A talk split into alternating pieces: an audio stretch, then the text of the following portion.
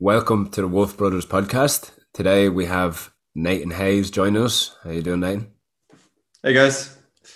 Nathan is has a master's in psychology. He's a resilience coach and among among many other things, father, partner, very good friend to us. He's done some work with Wolf Academy as well, helped us out with the workshops. But that's a lot that's all the labels. That's all the labels. And the last girl that was on the podcast just pointed that out. And that's how we always start the podcast by labeling the people, I suppose. So what I want to know and Cormac, what we what we want to delve into today today is who is Nathan Hayes without the labels? So what was it, Nathan, I suppose? Um what was life like growing up for Nathan? For me, uh moved around a lot so that was quite impactful, to be honest. Um, in the fact that from very early age, as in like moved around, I think 12 different times by the time I was probably 12. Um, and never really learned how to like set down the roots. Um, and obviously, when you're moving around a lot and you're moving schools, coming into new groups, coming into new kind of uh, social situations uh, is um, uh, is challenging, but is kind of is at the forefront, is conscious. Uh, so from a very early age, I was kind of conscious of um, my presentation or how my participation in certain conversations would pull out uh, different participations in other people. Um, and so that was quite formative and kind of led me down the path then towards psychology because I do kind of make the joke that you know you have to be a certain amount on the outside of normal to look back at normal and just be like, "Ooh, that's interesting." Uh, so um, it yeah, a lot of moving, and it was a bit tough. Um, but luckily, the the path I'm on actually seems to seems to suit me, so I enjoy it. And and just in terms of moving around twelve times was that in Ireland or? Uh, no, I was, Ireland?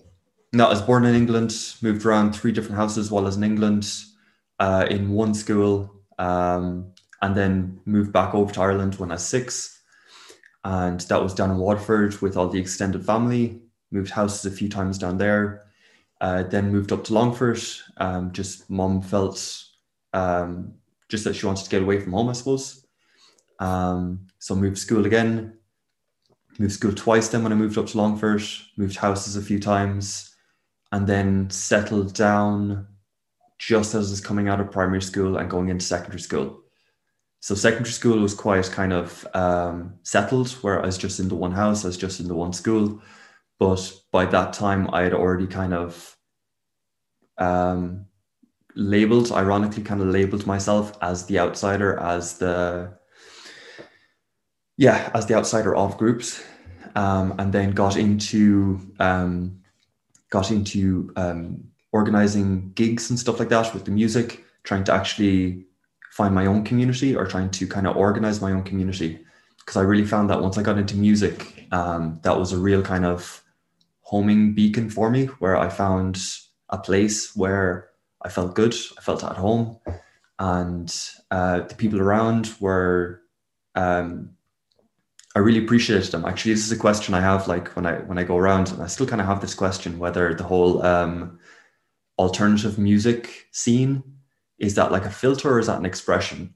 Because for a lot of people, it's an expression of of their feelings and their angst and their aggression and the kind of the bubbling hormones and testosterone that we all have like when we're kids and you know it's just that kind of ah the world isn't mine yet and i'm 16 or something like that and why am i not rich and powerful and why do I not have all the girls come to me and like all of this stuff? Never realizing that at 16 as a man it's just like like what are you offering? Like you know you're not there yet kid. Like just slow down take it easy build yourself and it'll come like. But um but um yeah just that question of whether that music articulates and kind of um captures that sort of essence of anger, frustration, and angst, or whether it's some bit of a filter where you find other people who have that anger, frustration, and angst, and you all come together, and it's more kind of community based. Um, and I kind of find like it's a mix between the two, because obviously not all of us are angry and aggressive all of the time. And I still listen to that sort of music. I still listen to like heavy metal music when I go to the gym. Anytime I want to like tap into that just primal sort of like, you know, fuck everyone and let's it's like it's really heavy. It's really hard. Oh i don't know if i could do it. It's just like when you put on the music it's like we're going we're going. Uh, so there's a, there's still a place for it in my life but obviously none of us are just angst. None of us are just captured there. And if we are just captured there well then we need to kind of jiggle ourselves around a wee bit. And that's why i focus on reframing and kind of uh, breaking frame in workshops is because when we get stuck somewhere that's you're, you're paralyzed you're, you're narrowed you're you're not your full self and trying to bring that into schools is like you know that's uh, what it, what I think is needed. mm. But um, yeah, I just find that yeah, I've always had that question whether it's a filter because I found the best people in that music scene and I found the best community and just deep conversations and if that just fed me instead of talking quite so much about soccer, which I would have, and quite so much about just kind of the everyday stuff. And, um, and what what age were you when you found that music group? Uh, I found music itself when I was about eleven, okay. and that did kind of articulate it. And then I got deeper into the kind of more alternative music when I would have been 14. And that's when I found the, the community and all the rest. Before then, it would have been a lot of um, soccer, would have been a lot of fitness people talking about that sort of stuff competition, bit of fun, and it's always fun. But there's a difference between that, that that's you're asking about my childhood years. Like that's something in my childhood is that uh, a lot of the fun was competitive.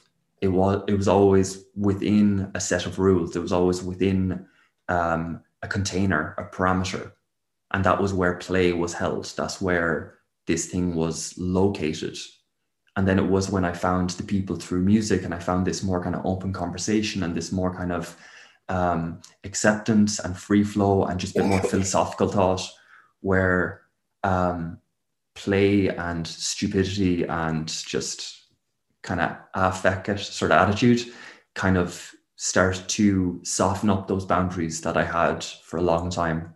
Because you can imagine if you're if you're moving around a lot and it was just me and my mom at the time as well until i only had a sister when i was 14 so um, like an only child all the way up till then. So moving around a lot with just my mom um, there's a lot of kind of uh, checking to make sure it's okay as in like am i allowed to do this? It's like we're in a new setting. Okay what do we do here? Where are we going? Am i allowed to go off here? And it was always that filter before play came in. So there was always yes or no, and it was always contained because of that. So, um, kind of honestly, that's something that I still struggle with. That's something that I'm still heavily processing, uh, where I'm trying to soften those boundaries and make it less um, contained, less uh, categorized or something. Um, so, yeah, it was around that age uh, when I found that sort of stuff. Um, and what I just wanted to like just listening to you now, it's I'm trying to put myself like in that situation myself, and obviously I can't understand it because we we were in the same house the whole way growing, like the whole time growing up. But it must have taken like, and you speak about and work a lot around resilience.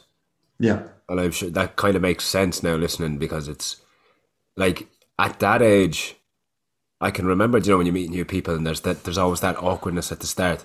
So it's like to be going into a new place constantly.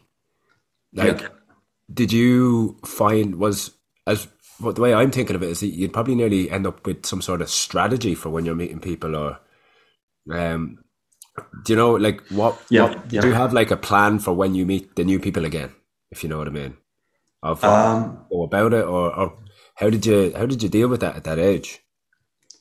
Yeah, so there's there's two different kind of aspects to that in the strategy game. So one is conscious and one is subconscious. And the conscious strategy is putting your best foot forward, making yourself uh, clean, reliable, this kind of uh, a certain type. You categorize yourself so people are able to understand you easily. You simplify things. You don't step out of line. You kind of suss out the group first and then try and find your place in it. There's a lot of this kind of um, looking for the accept or looking for the the placement before you look for genuine acceptance um, and that's that's a, a, heavy enough strategy and yeah there is like just the kind of the normal strategy of just kind of uh, when you come into a group like high energy hi guys like you know it's just like instead of just being like yeah it's just me or whatever it's just like it was like you hop into a room hop into a group and it's like hi guys so what's going on and actually if you look back at the YouTube uh, channel, the Choose Your Chaos channel, and you look back at the very start, and this is only like two, three years ago, like when I talked, I still talked with my hands so much. And it was just, so here's a philosophy, and here's a theory, and this is how it sits in. And it was all very high energy because, because in my head, even at that age, still, um, uh, meeting people with high energy was a big priority it was still the key strategy. Because if you want someone to have a good impression, you have to offer the energy. You have to bring the the energy and the kind of current of like, you know, where we're going to go, what we're going to do, or maybe not what we're going to do because I'm the outsider, so I'm coming into it.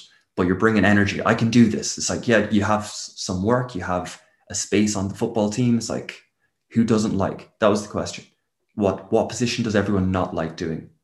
So I ended up being a defender because it's like everyone wanted to go off and be the attacker. Everyone wanted to like you know score the goals and be the whoever Ronaldinho at the time or whatever fancy footballer was. Uh, and for myself, it was just like I'll hold back, I'll hold the fort, I'll mind this, I'll be the protector, I'll be the. It's like no, like it's it's not showy, it's not as fancy, but I can do this really well. So that's all around like the the, the conscious sort of strategies. But then, and I've, I've been able to kind of work through those um, because they've always kind of been conscious. So I've kind of seen them trip myself up in social situations afterwards. Mm. tone down how I talk because I've realized that not everyone likes being talked to with hands in the face and uh, this like almost aggressive style of like attacking people with like theories uh, even though it does come from a place of love and like I want them to be better, I want them to be good, um, which um, which is its own thing. But uh, the the unconscious strategies is that you don't depend on people, is that you can't trust anyone to be around for any period of time. So you don't form the deep bonds. You don't learn how to form the deep bonds. You don't necessarily learn how to form um, like a concept of reputation because reputation never followed me. It never carried through. So in secondary school, I actually had difficulty with this because it was the first time I settled, in, settled into one place. And it was the first time some mistake five years ago or some stupid thing I said carried on and actually kind of followed me and, and all the rest. And I was like, oh, I have to treat myself seriously now. I can't just be the as flexible and as fluent. I have to be a coherent sort of person. And then that led into the whole, or it didn't lead into it. It added to the angst of a teenager of just like, you know, I hate these categories and boundaries that I'm stuck in. And like, you know, why am I in school? And why do you want me to be this way? And like, you know, uh, like I, I, was one step away from coming in with like blue hair and white makeup. Like I was, I was this close. I've just been like, whatever you expect, I don't care. Just break all the rules. Um, so it it added, it kind of just added an extra layer to that because it was the first time I actually kind of came into contact with it. Truly, um, just didn't have it before. Um, and even with my family and all the rest, uh, like my extended family, my cousins, my grannies, my aunts, my uncles, they held me at a distance as well. Just not like at a distance, but they would have understood that I was being moved around quite a lot, that I was changing. I was quite different throughout, like through different stages. Um, and very understanding, very accepting. They understood, like you know, it's difficult for a kid to to have that sort of life, but it did have that lack of um, contact with reality, with reputation, with uh, becoming a coherent person myself. So that's something that I ended up having to try to develop and kind of tackle as I got older. Um, but the sense of not forming the deep connections has stuck in very strange ways. I'm still really bad at remembering names. I'm still really bad at um, mapping out a locality, like knowing um, where the town is and like just knowing kind of the local geography of my hometown or anything like that. Uh, so Google Maps is a friend forever, uh, and like it gets me through all that stuff. But um, that subconscious internalizing of um, the environment always shifting and never being steady has been something that's kind of stuck with me. Mm. But on the flip side, so like just not to be like all positive or all negative and all the rest, positive is that me moving around so much and recognizing that the environment can change so much and that I can be a different person in different contexts mm. has been key to me uh, doing what I'm doing, doing the reframing, doing the resilience, realizing that hey, it's like it's almost like a, a, a cruel way of teaching stoicism or something like that. It's like no matter what happens on the outside, there's still a witness to your thoughts. There's still that kind of center that even if everything's not coherent, even if the character, even if the clothes, even if the the interests and the presentation are different, it's still me. Um, and that's that's that's obviously like uh, that's like meditation and that's um, something that came on like way later in life but it has served.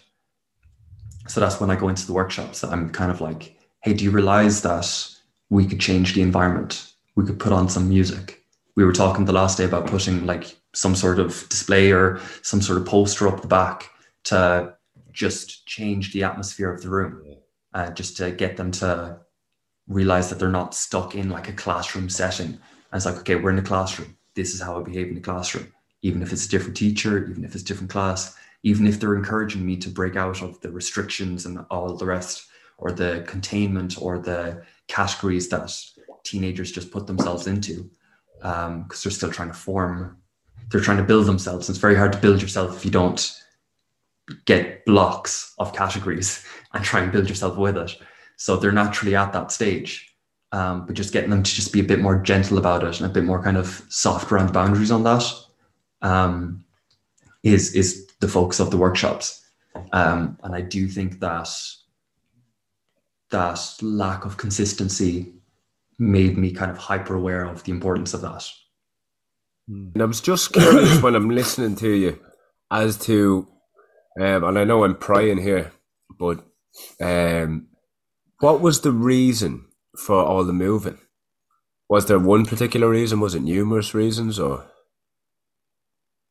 Moving around was uh, very much just according to mom and was uh, we were in England um, and she had me out of marriage and uh, had me younger, I suppose, or I think it was just the outside of marriage was the, the main thing. Um, but and then that was just her trying to kind of make her own life on her own, like bought a house, um, and was trying to settle down there. And then I got to the age of six, and I started in school. And then I think she wanted at that point then to come back home and try to reconnect. Um, actually, a great story when she did meet my granddad. Uh, because it was it was my granddad that would have been kind of strict on this one. And uh, is, that, is that would that like father? Yeah. Okay. Yeah. Yeah. Um, and the redemption story was literally just that they went out. I think it was at a wedding. Uh, he was at the bar having a drink. Uh, she went up beside him, said that she'd have uh, a vodka and tonic, and he bought it for her, and that was just it. like that was the redemption arc. Like there was no kind of uh, acknowledgement of being kind of shunned for like a couple of years. There was no kind of um, any sort of processing of the the distance or anything like that. Um, and then when we did come back home, uh, I think mom was because mom was on her own, so I suppose she was kind of struggling to kind of find her way that that way as well. Um, and she had me, so she was trying to build her best life.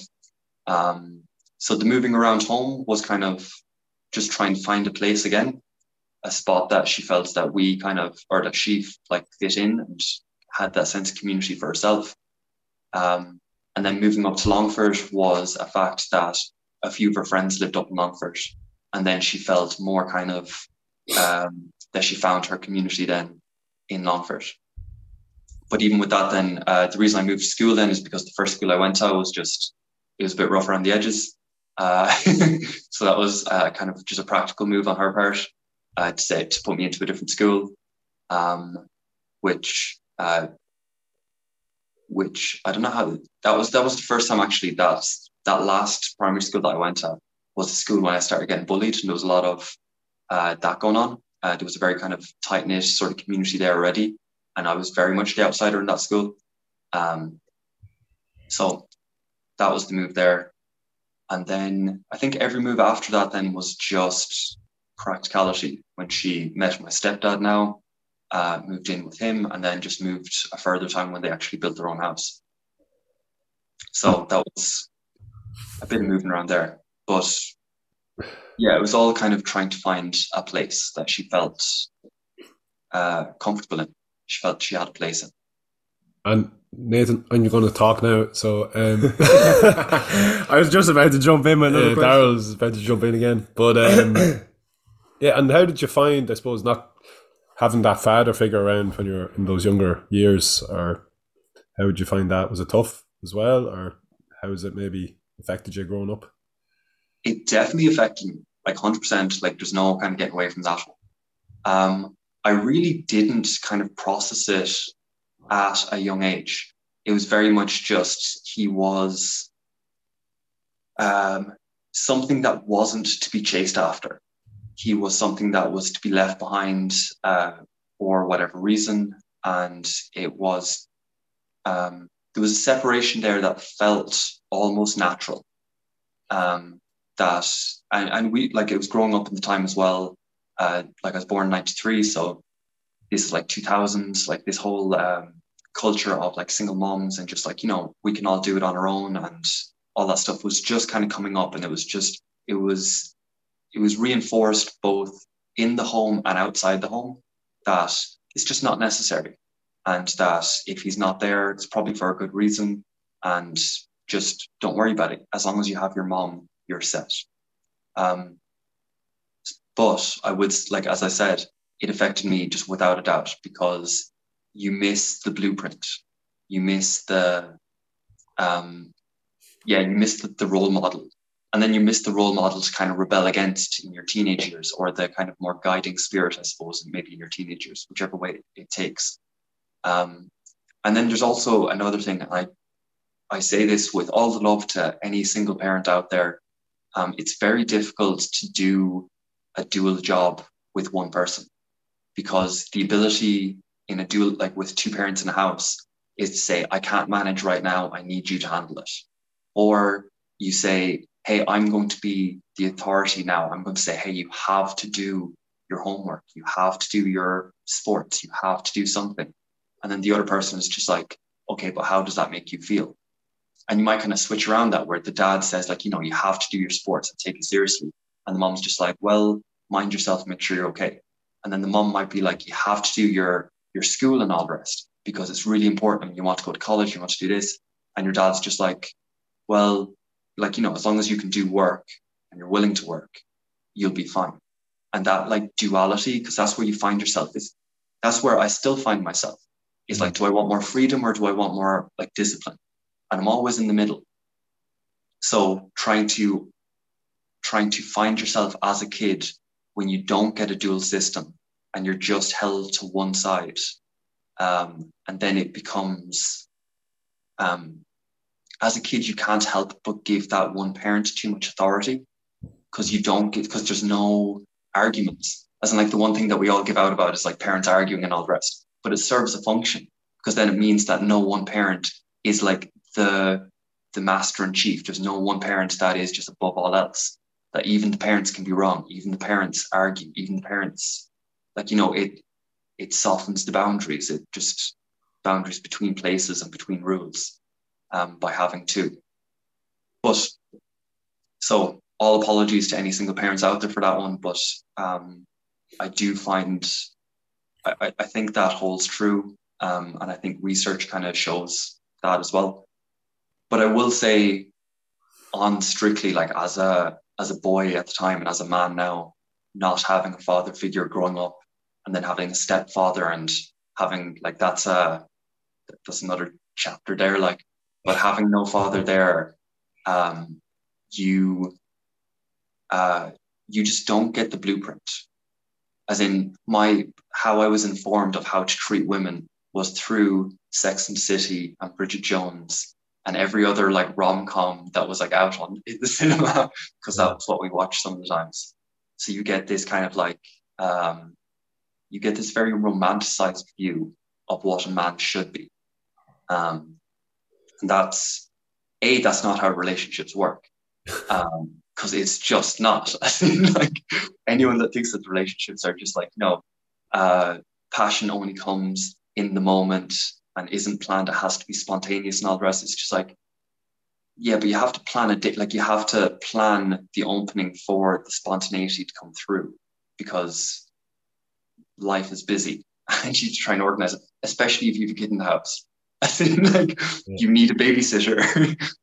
like, uh, but um, so it just, yeah, my, my blueprint of what a man should be was like when I was a teenager, I had a six pack for no other reason than I just hated, I hated the idea of the dad with the dad bod watching the football match on the recliner and just having his time, having like a beer or having like whatever else, and having like a moment where it was just him because in my head, in the romantic movies and all the rest, that was the man being super selfish. And how is family not every moment of his life? How is romance not every moment of his life? And if he's focusing on work, well, then again, family, love, all of this stuff, isn't that what's important? And how dare you go out and do that stuff? And obviously, as a human, as in this isn't this no longer becomes a gender thing as just as a human, you want to build a life. You want a career, you want the things you want, and you want to be able to strive for them, push for them without having to concern yourself with this romance image at all times. Um, so I now find myself sometimes where it's all one or all the other, and I find it difficult to almost marry the two, mm. if that hmm. makes sense, because it's just there's like a natural instinct that I had to forge a path and make myself something. Um, and then there's this other part where it's like, yes, but love and family and community and uh, enjoying the moment. And um, I'm, that's still something I'm trying to integrate together where I where they flow naturally between each other. Definitely, yeah. And it's funny when you're talking. A lot of it resonates with me because I don't know. I feel like there's a lot of similarities in maybe how I used to enter groups as well because maybe I would have been quite empathetic and maybe like where do I fit and I would have been the defender as well because I'm like ah I'll let everyone else go get the glory and I'll just take this position so it was just funny when you were describing that that I was seeing myself in that um and like you were saying with everything there's like a, a pro and a con to it. So like maybe you're more empathetic, but also maybe you don't stand up for yourself enough in certain situations or don't enforce. I well for me anyway, I won't enforce my um what I want to do enough at the time because I'm more like easy going with the group. Um, so it's just kind of finding that balance, and even as you said there, with that kind of discipline and freedom as well, like forging your path, and also, you know, spending time with people and family and love and again, something I'm continuously struggling to find that balance. And I think it's just certain, what I'm realizing is more that like certain periods of my life demand certain focus on certain areas. So, for example, September came back, it was schools were back, it was time to kind of focus more on the business. and doing the workshops and you know getting all that going. And then, but I realized only the other day actually when you messaged me saying that it's like I haven't seen your poems in a while. Was that Nate? Nate messaged me, yeah, and he was like, I don't know if I'm just not seeing them or you know posting them. And then I was like, I completely forgot that I wasn't expressing through poetry, and I was like. But I felt that something was missing. Like there's a few other things I'm probably neglecting slightly because I'm more focused back again in the business, kind of like moving forward, building this kind of life for myself. And maybe that expression and that kind of being is slightly neglected at the moment. And it's, I suppose it is just a fluctuation because over the summer I had loads of time to, you know, write poetry and do different things. So for me at the moment, it's kind of finding like what is the time now to like lean into and how do I nurture those other areas without fully neglecting any. But like it's hard to have like optimal each area like optimally functioning like family, work, friends, so. um, you know, career. Or I said work, like health. Like it's hard to get them all, um, hundred percent, and that's probably just an unrealistic goal because then you're like planning every second of the day, and then you're you feel like you're in this contained. Yeah, you've no freedom then, and it's I don't know. It's nearly like a losing battle when you're trying to just get perfect balance. So for me, I'm kind of starting to find that flow in the seasons as well. Like what what is like winter's coming now, so it's time to maybe go more inward and and Yeah. back to my meditation more and yeah stuff like that. So I find yeah what you were saying there about that um, split between the two and finding the center is just I think it's an ongoing battle for me as well. Yeah, I- I'm being pulling being pulled towards like non-dual sort of mythology and stuff like that. I keep um, I'm teaching my son at the moment about Dionysus and Apollo, Mm. which is uh, two Greek gods, where Apollo is your your headspace, your ideal, your drive, your like orchestra music, your the thing that takes discipline and mastery and um, like 100% like um, really ref- like fine-tuned refinement. Um, and then Dionysus is the thing that catches your attention, is the primal, is the the thing that gets your body moving, is the the thing that just kind of pulls you from somewhere you maybe didn't know it was there. Um, and that you have to balance between the two because if you just go for Apollo and you just go for that discipline 100% at everything and making sure everything's fit in just right and like, you know, that everything is optimized, then you lose that vitality. You lose like the just the human energy that is natural to all of us. But then if you just focus on the natural human energy, it never actually builds up to anything because everything can catch your attention. Everything can be fun. Like it's it just it just doesn't work that way. So if you think of it like um, Apollo is like building a glass, and then Dionysus is like filling it with water, and you have to build up the glass to fill it. If you just have the water, it just it doesn't build anything. And if you just have the glass, well then it's empty. So you have to have the two, and they kind of try to balance out the two. Um, and I find that um, personifying the two and making them something that I can have like a relationship with is is is exactly where I'm being called to because we just don't have a mythology. We don't have um, a story. Like we're storytelling creatures, as in like what we're doing right now. If any, like whoever's watching and all the rest is being drawn in because of a story, because of some sort of um, through perhaps the story that I told, that they're understanding some part of themselves that resonates because that's just how it works. And like we we all know here as well that like when we go into the do the workshops, if you want to try and like give them a systematic way of getting out of stress or getting out of like a panic attack and all the rest, it just wouldn't land because because who cares? It's just categories, it's just words or whatever else. There's no like embodiment to it. So having a relationship with it is it's something like I don't know how to phrase it. This comes back to like what I'm doing at the moment with conversation styles. The uh, if anyone is interested, like John Vervaeke, Dialogue into Dialogos, uh, I just did one of these workshops. It's amazing, and the whole premise is that you talk about a virtue and you try through the rules of the conversation. You try to get the virtue to actually almost be present in the conversation so you can talk to it, so it can talk to you. And you realize then, because you personify it, that it's not fixed, it's a moving target at all times. And that's what we need to like that that's again or that's what I'm finding is really valuable in that non-dualist philosophy where there's two and that even in the two as a person apollo's a thing that has flaws and has a temper and has the, like the, the pros and cons and to truly uh, follow him is to um, is to understand the space is to understand that he is an ever growing thing.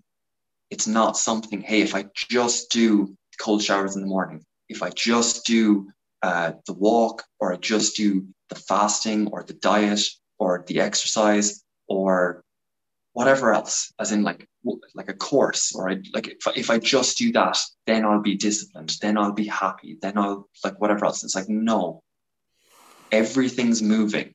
So even our goals that we're setting ahead of us, like once I get like once I um, get up to like 50 workshops in a year, then I'll be happy. And it's like it's better. I find it better to personify that because then my brain, without me telling it, recognizes that the goal, the destination, the place, or whatever I'm whatever, whatever I'm worshiping, essentially, I'm putting it, I'm elevating it, is once I make it a person, then I make it a moving thing. I make it something that there's a relationship where it will change. It'll change me. I will change it. And there's this dynamic, there's this dance, there's it just it's so much less rigid, it's so much less captured and stuck and um, I don't know what way to phrase it, but I'm finding just um, I'm finding like non-dualist or like I've shown you my pipe. I have like the Jekyll and Hyde pipe, whatever, and I smoke that and I meditate with that. And like just no matter where I'm at, um, I think of like Dr. Jekyll and Mr. Hyde. And if you're like Dr. Jekyll is obviously like all intellect. It's just the brain, it's just the words, it's the propositions, it's the science and then Hyde is the the primal like source and energy and all the rest. And if you try to deny it, it becomes a monster. Mm. And also, if you like just allow Dr. Jekyll to rule the roost, then he becomes a tyrant. He becomes like an absolute iron fist. And you have to integrate the two to become a person. And a person is a moving thing. Person is you'll never understand someone fully. It's impossible. And we all know that. So to make our goals, to make the virtues, to make different ideals people means that we will never understand it fully because they will keep teaching us.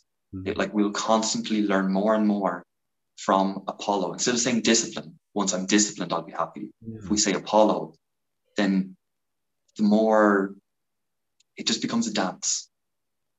And then there's no destination. And then it's just about living the like enjoying the moment and enjoying the dance. Um, okay. So I'm finding story just and characters beautiful, really yeah. powerful. Really cool, man. And I think I did. We did a course with Jamie Wheal last year, which I kind of we talked. Oh, I about. love Jamie Wheal. Yeah, I sent you on that book as well. Recapture the Rapture, and then yeah, he he talks about that as well. It's just the stories we need now to like recapture like what is important to us because religion has fallen. The I suppose religion 2.0 in a sense, or meaning 2.0 as he calls it, calls it, was like capitalism that's starting to crumble. So it's kind of like people don't know what the new blueprint is. So it's finding these myths, um, like Apollo Dionysus, or if it's whatever mythology, like there's lots of Irish Celtic myths as well that we could like start looking to to start understanding more about ourselves and how to navigate through the world. And I think that's for me, when you started explaining that to me as well recently, I was like, yeah, it really makes sense because I get caught in these thinking like, oh, this is it, this is all I need to do. And then I get stuck, as you said. So it's learning how to enjoy that dance and like, I suppose in a story, there's so much you can take like different people can take different things based on what they need from the story from the myth so I think that's the real power. It's not like this is the way or that's the way because yeah, I don't know. I see a lot of people kind of out there maybe trying to like point away that Yeah. like this is the way, and it's like well, it's and as soon as they say that, I'm like, well, no, obviously you're wrong because there's no one way. Um, but the myth just has like that kind of wisdom embedded. Even even beyond myth, I think we need to recapture what it is to be sacred. Mm. Something sacred is something that you keep returning to, and it grows with you. So even like uh, the the symbol of like yin and yang, or the symbol of the cross, or like any of these things, that it like grows with you, so that you come to it and you say like yin and yang. Oh yeah, there is two sides to it, and like, or you come to the cross and you're just like, oh yes, I'm meant to carry my burdens. I'm meant to bear myself. I'm meant to allow the weaker parts of me to die, and I'm meant to resurrect stronger. Or like I wear this, I wear this spiral. Mm. I love this, yeah. Um, and it's just a spiral. Um, and that- it goes around because often I find that like if I'm going between the between the discipline and the creativity, and I'm just like, okay, this week I'm disciplined, this week I'm creative, and it's just like, geez, I'm going nowhere. I'm just going over and back. It's so frustrating, and it just reminds me that there's a vertical axis. I'm going over and back, but I'm growing up the way as well. And that's what it is to like recapture what it is to be sacred, is because like yes, myths and stories are massive, but like there's myths held in symbols as well. Mm. Um, well, like obviously they mix they mix together. As in, like you know, if we're going to like um, any of your Celtic symbols or your the, like the the trees or the patterns, the spirals, or the like your hawthorn trees or the fairies and the leprechauns and all the rest, like they are symbols for like mischievousness and different things like that. And yes, they can have stories, but they're a symbol in themselves as well.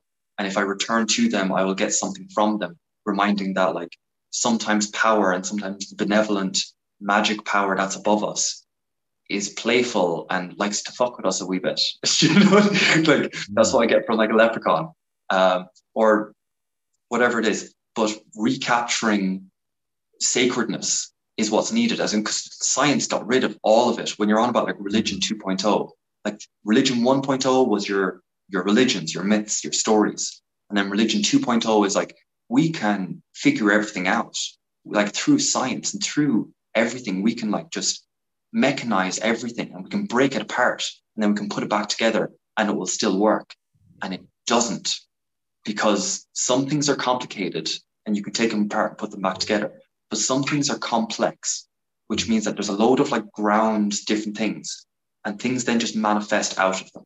And this isn't to mean like magic or anything like this, but this is to mean like when you're a gardener and you're tending soil, like there's a ton of different factors of like how many creatures, how many fungi, how many bacteria, like all, and how many plants, and how do they interrelate? And then just, and you can't necessarily predict that. The weather is another great example, as in like we can have a good estimate at what we like what we think is going to happen, but like we live in Ireland, lads, so like we know that the weatherman's wrong half the time. like, uh, and it's it's just that. Um, and I actually I find if you've come across Ian McGilchrist, um, who goes on about the left and right hemisphere, I find his con- concept of that is is is really powerful, and it links all of this stuff in together. But like for anyone that's kind of um, that's listening to this, that's just kind of like, oh, they're going on about symbols and they're going on about myths and like you know all this like woo woo stuff is just like okay, grant, like let's let's put a bit of like science sort of stuff on it, and we'll still recapture imagination. and he goes on about the fact that there's two hemispheres and every animal has this. And we used to always think that like one hemisphere was creative and the other was like analytical. And but like a lizard doesn't have that. And a hippo doesn't have that. Like who like, you know, I haven't seen the Shakespeare like in Rhino yet. Like, you know, where is he? Uh, because because that's not what it does. The two hemispheres is the fact that when the animal is doing something, there's an opponent processing. There's always two which is comes back to like even my own story myself like but there's always two so if you're like a gazelle in a field you want to eat the food you want to see what food is relevant like you know i eat this plant i don't eat that those sharp little leaves or whatever and i'm eating and then you're going to have the other hemisphere which is your right hemisphere which is looking on the periphery which is just keeping an eye out on what could be So if that makes sense, that your left hemisphere is what you can grab, what you can hold, what you can take. And then your right hemisphere is what could be on the outside. And now it makes sense because all animals need that, all animals have that. And just in the last like 200 years, we've focused so much on what we can take and what we can hold in our hand. And we've just lost everything like to do with imagination, to do with intuition, like anything that's just kind of like what's what's maybe on like on the periphery. As in like not this like tangible, oh, that's definitely a lion. It's like, no, if you know it's definitely a lion, you're dead because it has you, because you left it too late, because you, you took too long figuring it out. And then just no, it's like, but that like just part of your brain was like, oh, did I see something there? And then it's like, what could that be? And then we get into imagination, then we get into storytelling, and then we get into like everything that makes us human. Hmm. Uh, well, we can all we can all debate that one. Uh, but having the two hemispheres, you have your left hemisphere which is reason and science. And then you have your right hemisphere, which is imagination and, and intuition. And we need all four. This is not like, as in, like, we don't want to get rid of science, as in, we've enough people being like, we've enough of that. and we don't want to get rid of reason because then we're just going to be floating off into the fucking ether and just, you know, this is your whole like postmodern, like nothing's real, everything's possible, like multiverse, like whatever sort of just why bother?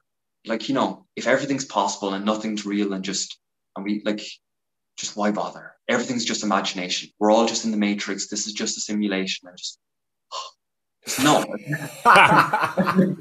Where, where's the vitality? Where's the, where's the spirit? Where's the soul? Where's the everything? So you need the imagination and you need intuition. Now we all know what intuition is, and even though it's a bad word, and science has totally destroyed it because of by the way, like if you want like a better version of this, like watch Ian, McG- Ian McGilchrist. Uh, he has a new book out, um, not Mastering His Emissary. Um, is the new one? I haven't read the new one yet. Is um, the matter of things? I think is what it's called, uh, or the matter with things. Um, but science has kind of destroyed what intuition is because like there's so many of the psychology experiments where like look, we can trick these stupid humans and they'll think that this shorter line is longer than this line. And you've seen all like the optical illusions. How is this box the same color as this box? How, like, just look how stupid we are. But like he likes, like I'll quote him Ian McGilchrist, he's just like, you don't go into a, like a house of mirrors or any of those visual effects and just be like, oh my God, I was tricked. Well, that's it. I'm just going to give up my eyes and like, you know, they're useless. I was like, we don't do that. um, so like intuition's the same thing intuition is massively powerful and we need to kind of recapture it. And I can preach this and talk this, doesn't mean I've done it. But the thing, like I'm trying to work on my intuition, but the thing I have kind of worked on and I, am working on is imagination. And imagination can be brought like broken into two different things. And this is where I really feel that we're stuck. Um, is because we are fed so much imagination, so much comes to us. And, and let me break up imagination first. Imagine, imagination can be imagination and fantasy, or else you can say the imaginal and imagination. It depends which philosophy you want to kind of, which lineage you want to follow. But the difference is one alters your state and looks at reality and says, that's interesting how things change when I change. And then the other fantasy is when you change the world and you're just like, I would be so cool in that world. If only the world was this way. If only the grapes didn't have seeds. If only, like, if only I didn't have to clean up. If only I didn't have to mow the lawns. If only, like, if only the world surrendered and got on its knees for me, well, then I'd be amazing. And that just doesn't serve anyone. It doesn't make us stronger. It doesn't actually progress us anywhere. It's just fantasy. But imagination is powerful as hell. Because if you go around and you're just like, think of, so like kids do this the whole time naturally. They'll pretend to be a superhero, but they won't just, like, they don't even need the cape or the sword or anything like that. They just look at the world as the superhero looks at it. So like, like we'll all know Zorro at our age. Um, you'd think I was old, like holy crap. Either way, like imagine like what would Zorro like you know you can just imagine the mask on your face. And you can imagine then through that mask there like there might be like a lens like glasses that you look through not something you look at. Because if you're looking at it then you're doing fantasy. Then you're like then you're fixating on the details. Then you're left brain again. But if you're looking through it and you're looking into the world and saying how does the world change when i look at it this way? Mm. then that's the imaginal. And then that's you stretching yourself and really uncovering yourself and that's where i'm focused at at the moment that's why the non-dualism is speaking to me that's why the personification of virtues and of uh, the greek gods and all the rest and that's why i'm getting into this conversation style that's trying to present the virtues so you get a real kind of interaction with something that's unknowable Mhm. and I think that's okay. So clearly, I like this stuff and I'm quite passionate about it. And you're asking for, like, as in, I've gone well into like abstraction and like, you know, here's the here's the theories and all the rest. And I apologize for all this. But if you want me to link it back into my story, this is me trying to soften all the edges. As in, like, we're in a society, we're in a world, and I lived my life in a way where the rules and boundaries for what was acceptable in different places, they were really hard boundaries. And I'm finding that through imagination and escaping from fantasy, ironically, um, is how I'm softening those boundaries. And is what I'm trying to do, and it's what I'm going to like. I'm trying to offer in the workshops in schools, and when I'm getting the conversations going in the dialogue, dialogue into dialogos, it's exactly what I'm trying to do. Is to just try and use the imagination and try and forget about the fantasy. And then also maybe just forget about the intake of imagination and fantasy. Because like movies do have imagination, they do stretch us a little bit, but they're all given to us. So our own machinery for coming up with this stuff, of our own journey, of what's relevant to us, as in like my imagination will tear me and move me in ways that are totally different uh, to someone who was raised by their dad. They will need a very different imagination to tackle and unweave that whole thing. And the real powerful self transformation I'm finding is when my own imagination is like, if you've read Jung, you'll know this. This is like self individuation. This is the whole thing where you have to go down, you try and find your soul and speak to it, and your own projections will come up and they will be specific to you. Just because you see like a dove or something like that, a dove might mean something very different. It might not be peace. Maybe you, maybe a dove flew into your face when you were three and you never got over it. And ah, it's a dove. Like as this could, you know, it could be really different. So let's not hold on to that. It has to be personal. And if you want to do that work, the imagination is really powerful. To get there, you have to listen to your intuition. And just being fed it the whole time is dulling us down so much. And then all we're left with is the left hemisphere and the science and the reason. And just, and that's where I find myself. This conversation is an example of it. Mean, like I've I've reasoned my way through this whole thing. You were asking me about personal details, and I was just like, well, here's the reasons why I'm doing what I'm doing. Um, Mm. so it's a constant struggle, and um, I don't know. I would love to see Jamie Wheal become something far more celebrated than he is. I would love to see Ian McGilchrist be known. I would love to see John Vervaeke be like a pope. Uh, or something. May, maybe not, as in like maybe John. we'll put like John V. Uh, yeah. uh, Johnny V. Yeah, we we we can play with that. um, But um, yeah, I think what I- you're saying there, Nathan. Yeah, I think like again for me, I suppose I have a different way of looking at the things, but I think we're looking at it um, the same way, just maybe with different words. Like because what I've noticed recently, like with my life the way it is now, like I've I'd be big into like imagination and like creating your future, visualize your future is like the name of the online course I created, and with the students, I get them to you know, create what they want their future to look like in five or ten years, using that part of like imagination and like thinking big and breaking frame and And I suppose what I've realized now in my own personal life that like sometimes I feel like oh like I start looking at all the things that are I'd prefer like fantasy as you said. I'm kind of using your language now, but I I would look at it at life how it could be better. It's like, oh, if only I had this and only this was changed. And but then when I'm in a different frame of mind and I start looking at my life, I'm like, this is literally the life that you would have you couldn't even dream of back ten years ago. Like if I had ten years ago, if I knew I'd have this life now, I'd be so grateful. And then when I do flip that and start looking, when I'm in a better place, my mind just shifts perspective, like the lens I'm looking through, and like everything in my life is amazing.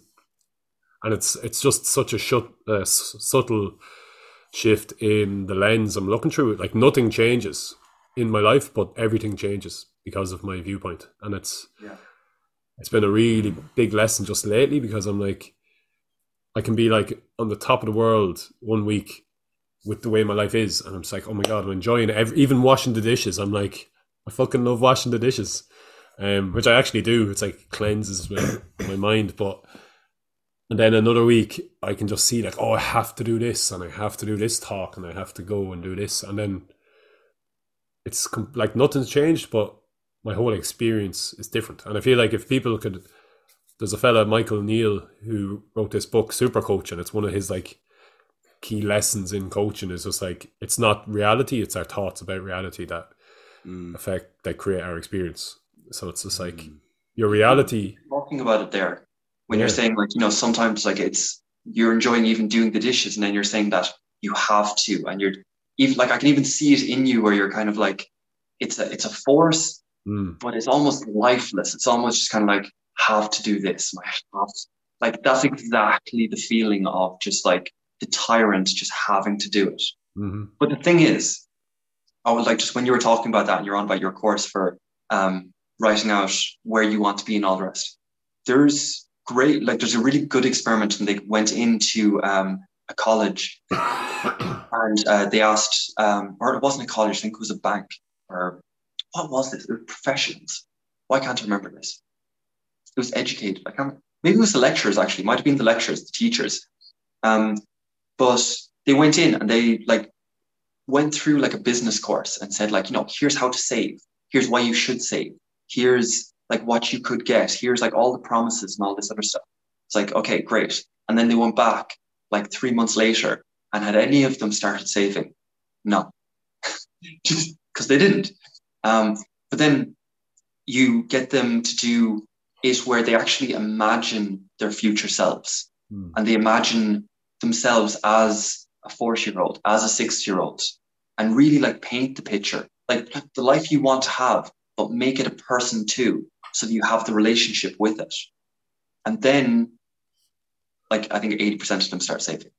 Wow. And it's just like that, it's, it's, it, it's the exact same thing.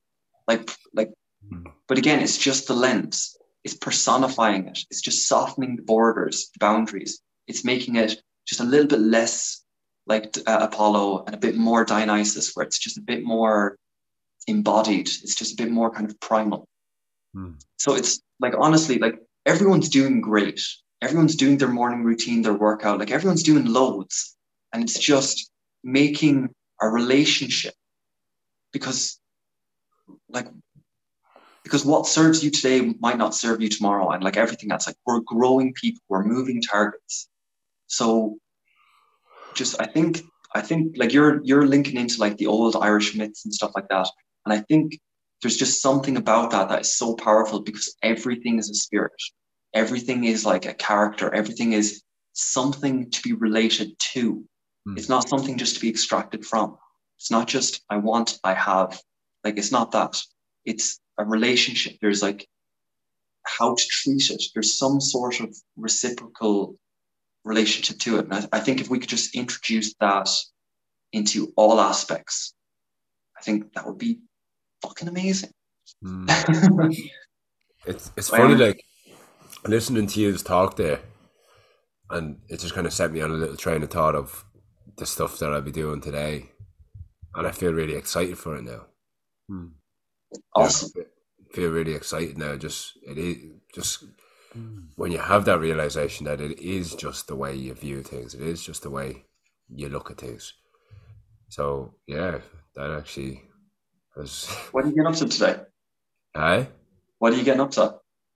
Well, after this, I'm going to head down to the river because I'm getting into the river every day or the sea, just into the cold water every day up until the point where for next, from the 1st of October till the 28th, because heading to Peru on the 28th. So for each day getting in the sea and up in the time every day. And then later on, Cormac's doing the, the men's the men's breathwork ceremony later on.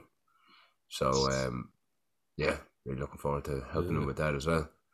What I wanted to touch on is like we're all into this self development, self discovery, looking in at ourselves, like me and you, Nathan, and Cormac as well.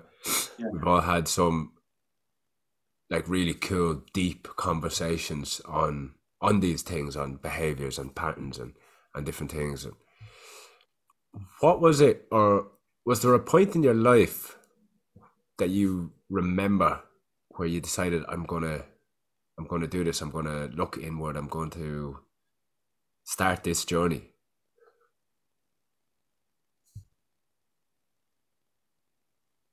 I think it kind of landed on me more than something that I really kind of. Okay, so like, there's a there's a funny story. Like the reason I got into psychology was because I had the premise that I always wanted to be a steroid. I wanted to be something that made someone else bigger and stronger. And again, this comes from the story that I've I've told, like of growing up and moving around and having angst and not necessarily taking priority or asserting myself, but always trying to find the way that I fit in. And I always found the best way of fitting in was to bring someone else up.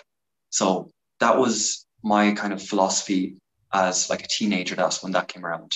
Uh, I used to call it the eternal plus from physics, where you had like uh, positive and negative um, charges and they they bounce off each other. And I was like, I'm going to be the plus that never changes to a minus. So no matter how many times I get hit with the negative, I will turn them into pluses if I can, and but I will always be a plus.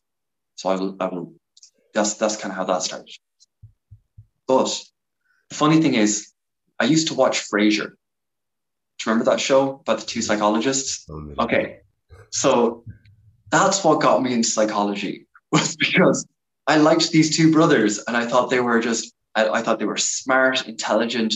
They had like a nice house, and I was like, that looks awesome. There's no psychology in that show at all. I was like, there's feck all. But there's just something about it where I was like, it was funny. It was it was a bit more genuine than the other sitcoms, or like I don't know what way it, it kind of grabbed me, but it just kind of like floated in my mind. It's like, oh, that's interesting. Um, and then it just turns out I went to college and I did it, and um, I like maths as well, so it kind of suited me that way.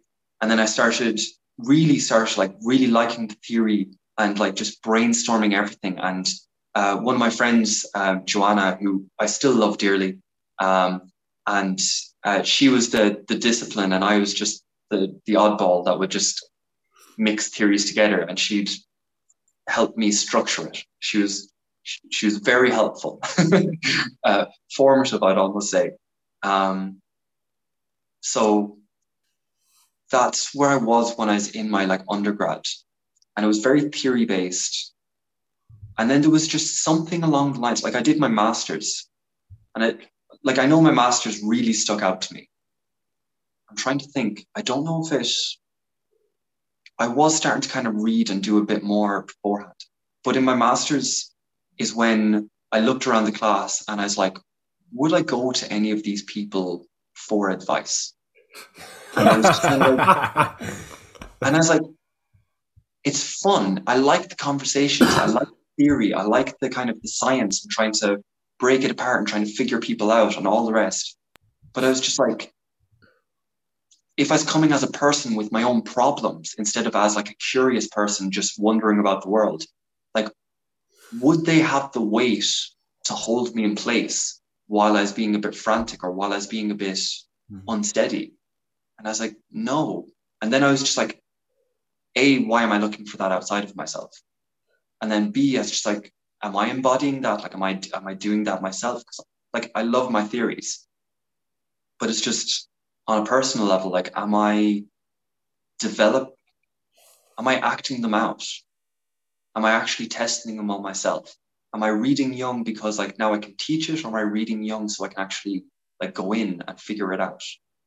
Um, now there was a lead up because there was symbols and there was like the archetypes and stuff like that that fed into me, and I un- I understood just how much that opened the world up as like understanding the hero's archetype of starting in the small town, going off into the wild, battling it, coming up against the dragon, the biggest, scariest, most magical thing you can find, slaying the dragon, and then bringing the gold back to the small town, the safe place, and being the hero.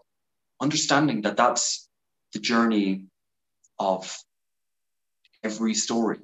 As like that's the most compelling story that we can tell ourselves. And we all are our own heroes. We go out and we tackle the arsehole manager, or we or we tackle the, the difficult part of our relationship, or we tackle that unspoken thing between you and your parent, or you tackle that hard relationship with your kid or your friend or the community or whatever it is that you tackle it and you go and you go into the depths and you try and find what's not good enough in you and you try and slay the darkness, the weakness, because the weakness often comes up as anger and big and dark. And then you slay it and you realize it. Okay, yeah. but on, like that opens up so much of the processing of what I was going through in life. And I understood that. But there was just something about it when I was in the masters and I was surrounded by a lot of people that were all theory focused and all the rest. And I was just like, I don't care about this slip of paper. I just I do not care about this, as in because it means nothing, because because we're like it's not filtering anyone.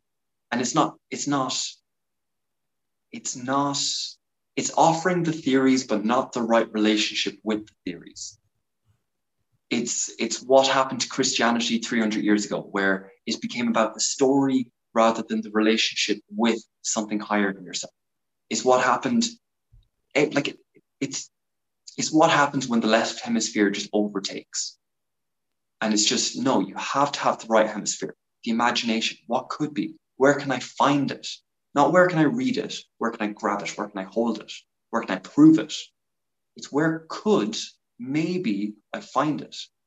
And am I willing to take the risk of being wrong and just like going up to a friend and just being like, hey, okay, I actually can't think of this now on the fly, but some sort of some sort of thing where you're like, uh, the way you're dealing with me, the way you're engaging with me, I just don't like anymore. And I think it's because like I'm, I'm just healthier without you that might be like a kind of a very naive kind of teenage sort of process where someone's just like, no, you're, you're not treating me right. So I'm just going to, I'm going to leave you behind. And then eventually you might realize it's just like, hey, they were triggering a part of me. They weren't triggering all of me, but they were triggering a part. And maybe then like uncovering that part. But just being willing to just make the mistake of of actually internalizing and actually just being like, I think this is toxic. It's like, actually, no, I'm just being triggered. And then I think, is this me being triggered? Or am I like, am I now self sabotaging and being a total masochist? Like, no, that's actually toxic. It's like, oh, okay. and, and just being willing to be wrong and being willing to play the game. that's it, just being willing to play the game. And I found that just in the Masters, I don't know, it, there was just something about it where it just, it was a slap across the face because growing up, I was so focused on get on going to college and getting the cert. It was such it was embedded in me. Like my mom really set that in where I, I was going to college and I was getting I was going to be educated. And then there was something in that where I was just like, I don't care. Like just the paper means nothing. I'd never go to half those people for advice. And some of the best people for advice don't have the qualifications. So I need a different system of figuring out who to go to. And then automatically, that's just now I need to start using my intuition. And now I need to start using imagination. And it just totally took me away from that left brain tyranny.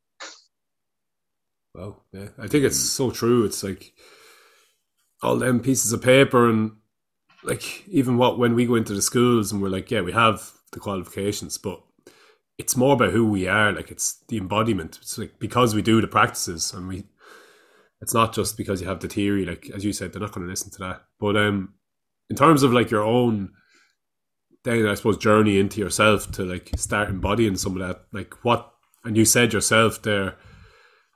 Why do you need to look outside yourself for for the help? Like you should, you know, it's all within. So like, how did you, I suppose, start that inner journey? What was your first um because that's did you go into the, the breath work or the psychedelics or what, how did you get started on that I wanted to, I wanted to get to the ayahuasca. i know I. I knew daryl did so that's why i said psychedelics Yeah. ayahuasca Um, it was, I think, playing with states. I think if I wanted to like really source it back, like I used to meditate when I was a teenager. Um, the music I would listen to to get me like focused. I got really big into the gym in like early 20s. And again, I'd use that to focus. And then I'd use classical music to relax and just this playfulness with, um, with the lens I was using to look at the world. And then between college and then Vervaeke was very influential. I'm not going to lie. Vervaeke, for any for anyone that is like overly analytical and overly scientific, he's exactly where you want to be because he is he's he's a lecturer, he's a psychology lecturer over in Toronto and offers a very kind of systematic way of saying, hey, just because you know the words doesn't mean you know what it how to do it. As in you can tell me how to catch a ball. It doesn't mean I can catch a ball. you have to learn that process. Um, so that was really influential. But I will say, um, breath work was, I will say that probably, yeah, I'd say psychedelics um, gave a lot of that life or something like that. As in where I'm at at the moment, where I'm trying to have a relationship and I'm trying to personify different ideals and I'm trying to personify different things because I'm trying to enjoy the journey and have this relationship process rather than this I need this, I don't need this, like that sort of process, having this relationship process.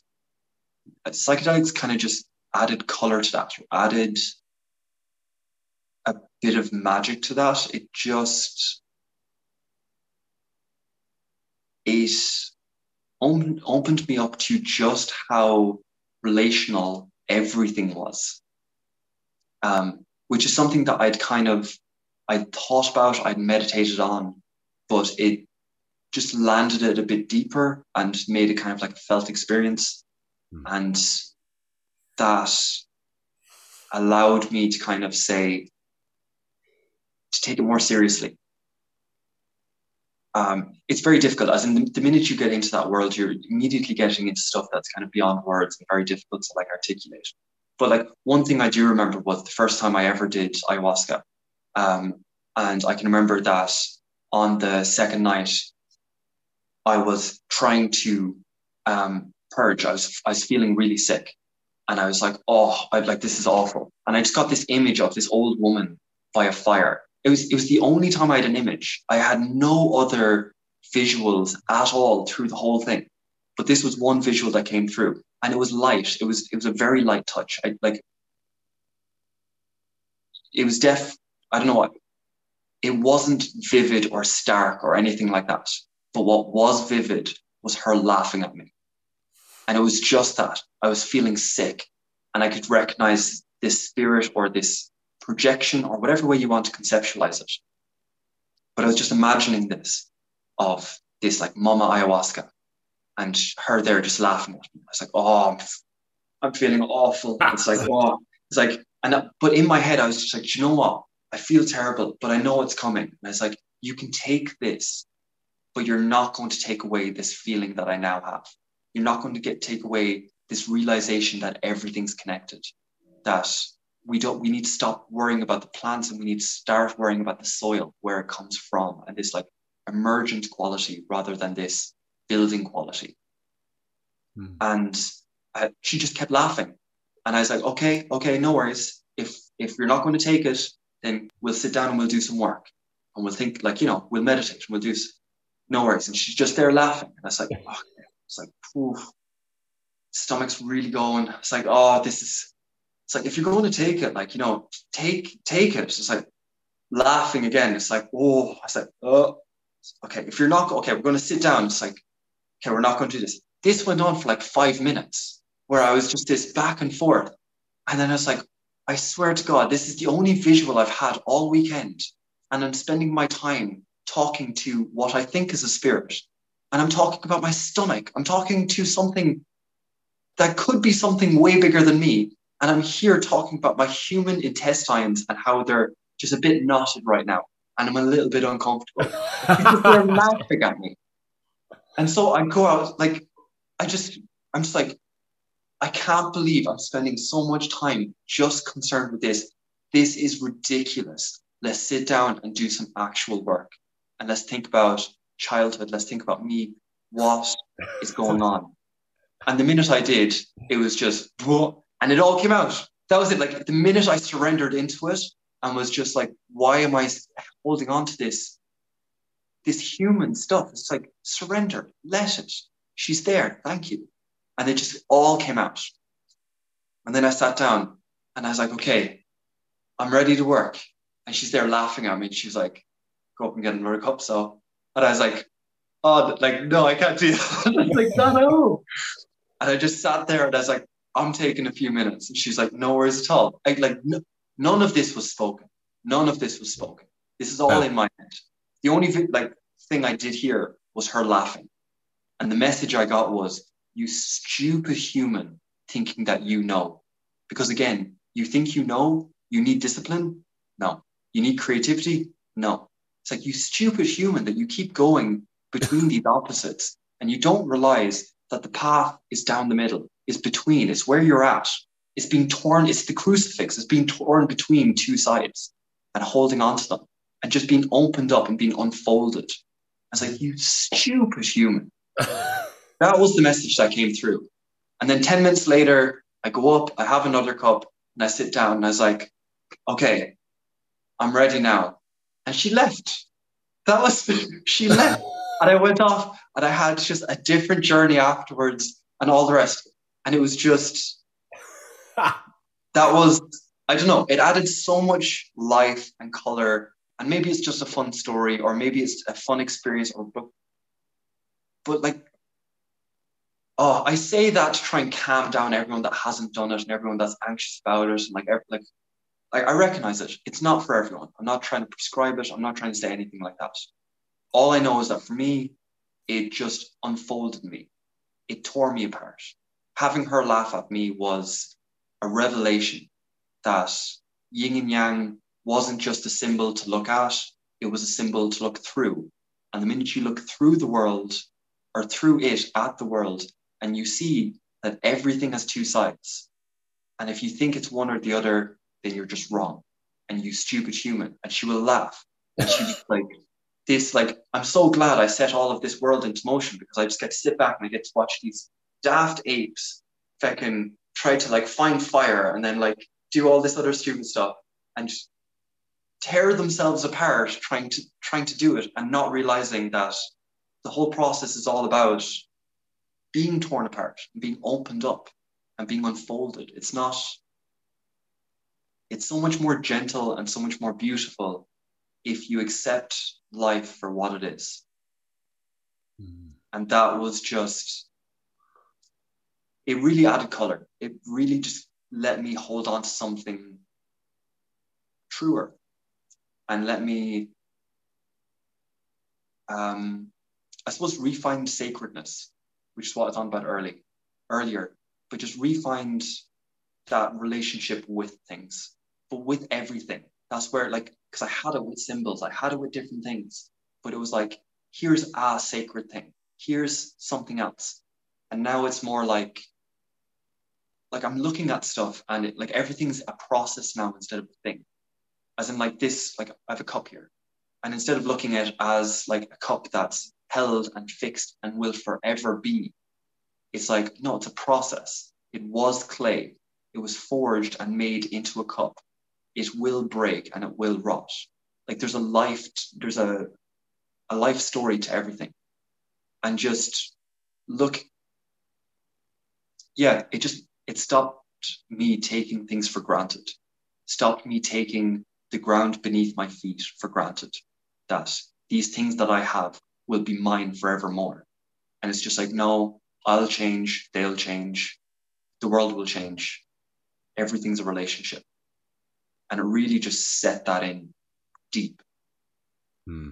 I, like that, that um analogy you used, I've heard someone use it before, and it's very true. It's like I think sometimes for me as well, it's like life was was very black and white, and then and then all of a sudden it's just like someone threw a load of paint all over it and just splashed all this color onto it. And my first ever experience with ayahuasca was definitely the um the biggest biggest turning point for me um in in my life, and only recently kind of figured out what it was that I because sometimes I can be driving the car, I can be just doing random things, and I get this feeling I nearly even get a visual, but I've never been able to figure it. It's so blurry. I get this feeling, and it's complete calmness, complete like there's just no worries in this feeling. There's no anything. It's just complete peace, complete calm, complete love, I suppose. And it comes back to that first feeling because on that first night, like you, or I don't, I can't remember if you said that, but there was nothing, nothing seemed to be happening for me. There was um, one woman in a red cloak appeared on my right shoulder at one point briefly, and, and she disappeared. And when I and I was sitting there, first ever experience with it, waiting, waiting, waiting. Where's it happen? When's it going to happen? When's it going to happen? And I then, I just decided to lie back a little bit, and I was like, okay, look, I accept that. I was like, there's another two nights after this. It's not happening for me tonight, and I kind of lay down a little bit, I don't know if I fell asleep. I don't know what happened, but all of a sudden I was just in it. And the feeling, like you said, there was no words, but I heard words through a felt sense, and it was, um, I'm here. And it was like that feeling that it's that same feeling that comes in at times, and and what I it's it's it's an unconditional mother's love. That's what it is, and I'd never felt it before. Not saying that my own mother didn't try and give it to me, but I never felt it. And then that's what has changed my life is having felt that. I'm realizing that mm. this now. And like you said, it's not for everyone.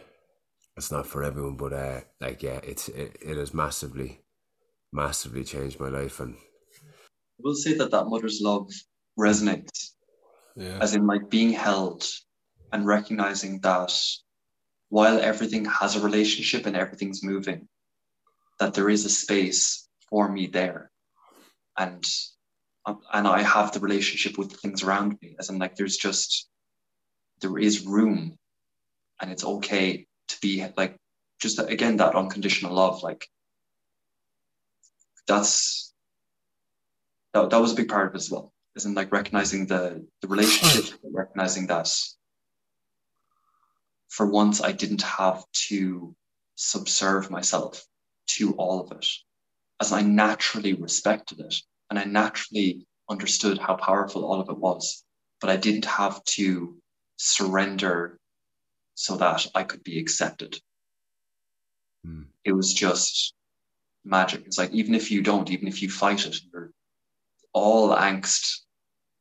Well, you're alive and you're part of the world, so you're going to have the relationships. you know what I mean? It's just like whatever is is. And it's I think it's like that experience. It's like that you nearly are like just love, like you, you know. I say it myself. It's like you know you need to love yourself, but it's like when you experience like you are like literally like love coming mm. from your being at your deepest. It's like that's where you come from. Your source is like love, unconditional, and like you feel that from the mother but in a sense it's you're connected to that. So it's it's a feeling that once you experience it it's hard for someone to really take that away from mm. you fully because you know deep down it's like well i'm that love is inside me always. It's like i might not love my feel like i love my human self at this moment but that's the journey when you get back to integrate but it's that part of you that's deep that is just at the core. It's like where we come from is love, in, in my opinion, anyway, and from what I've experienced. I think that's something that no one can take after that experience. I can even argue it for you if you want. As an, I really do think that love, like, is the is the solid foundation. Because if you think, like, what's our most primal experience? What's the thing that we cannot deny? Like, can we deny greed and wealth and wanting? Can we deny physical pleasure? Can we deny honor and reputation? Yeah, we can deny. Like, you know, I can do without that. I can, you can't deny pain. Pain will overtake absolutely everything. Mm. Because when you're in pain, you just, it becomes feral. It becomes just, I will do what it takes to get out of this. Because pain dominates everything. So if pain's the ultimate substance of reality, like that's a hard world. But we all know that the one thing that does overcome pain is love. So if that doesn't make it the most fundamental essence, because if you are in pain, you will suffer it for the one you love. If you have a child, you will bear any weight for that child. If you love, you will bear and you will forge and you will find a way. And you will find a way of also tackling the pain, but you will no longer let it become your dominant just focus. It will no longer be that, it will, it will no longer be your North Star. Love will be will reorientate you. And then pain will come second, and you will find a relationship to mitigate the pain and to ease it and to make yourself stronger. And you will find everything else afterwards. But love eclipses pain just at a fundamental level. Mm. And I think I think a, a, true connection and a true contact with love, I think I think you're totally right. I don't think you can I think that's a gift that just keeps that that lasts a lifetime. Like that that is just a once-off gift that is just invaluable. Mm-hmm. Definitely, man. Mm. Love, love for all the way. um, I think that's a good way to end. We figured it out in the end. Um, oh, we solved the world, yeah. love is all you need. But uh, geez, yeah, that was for me anyway. Really enjoyable to listen. I feel like I could actually just sit and watch you talk on the telly. Mm. Um, I just turn on an episode of Nathan going on a talk and just enjoy, really enjoy it. So I was kind of taken on a journey there. So that was really mm. cool. And just you did mention close to the start, but you didn't elaborate on the the choose your chaos is your YouTube channel, yeah. yeah? For anyone that's listening, that Wants might want to go and watch you on the telly. What is uh, it? if you find that interesting, uh, yeah, no worries. Um, if you do want, like my current project at the moment is the dialogue into Dialogos. So if you want, you can leave like um, my email in the uh, footnotes below and just contact because I'm going setting these up, but it's a very experimental uh, sort of um, conversation style. Like Vervaeke and Guy Sengstock, um, they've only done it four times. Like they're only discovering exactly what it is, how it works, and all the rest. Like it's a very, uh, it's a very infantile sort of thing that's uh, kind of coming out. So um, if anyone does want to reach out um, and have these kind of structured conversations where you essentially are in a group four and you try to pull apart a virtue and you each have your perspective and each of is right and each is wrong. So you get this like almost space in between. And it the only way I can phrase it is it kind of feels like a wine tasting where you kind of just recognize the flavors and all the rest, but you never grab it because you can't, because the virtue is something that moves and is living. So um, if you're interested in that sort of conversation, uh, or if you're actually no, I will say if you're feeling disconnected from communication, if you're finding that communication and conversations just aren't necessarily worth it anymore, and they're just they're a lot of hassle, and maybe you've social anxiety because they're not working out half the time, and they're just risky and they're awkward and like whatever else, just reach out um, I will set up a couple of these groups to practice and all the rest. They are structured, so there's no real social awkwardness, there's no small talk. um, unless we want to have small talk afterwards, but it tends to go off. um, so, and then, and all that's expected is that we just build the fire. So we just build the logs, and if the fire takes place and takes light, and you actually get a felt sense of coming into contact with virtue closer than you would have had beforehand, then amazing. But if not, we're just building the fire. And if it sparks, great. And if it doesn't, we'll just try again.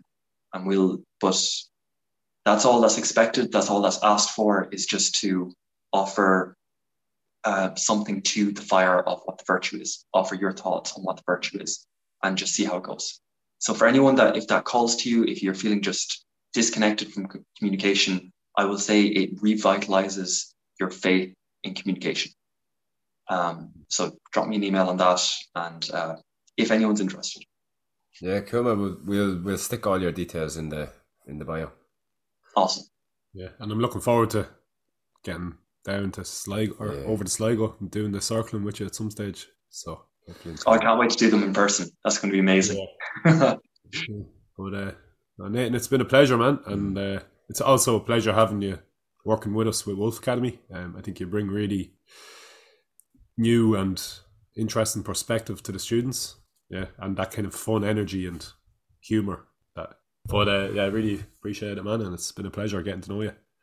Oh, guys, I lo- only love for you. Like, it's awesome what you're doing, and like, it's uh, as you said earlier, I think it's uh, all tackling the same problem and just looking at it from different perspectives. So it's uh, like a, a, a peer in the truest sense of the word, where we're all peering into the one space, and we're all just figuring it out. Mm-hmm. Exactly. Right, and thank you so much, man. Shalom.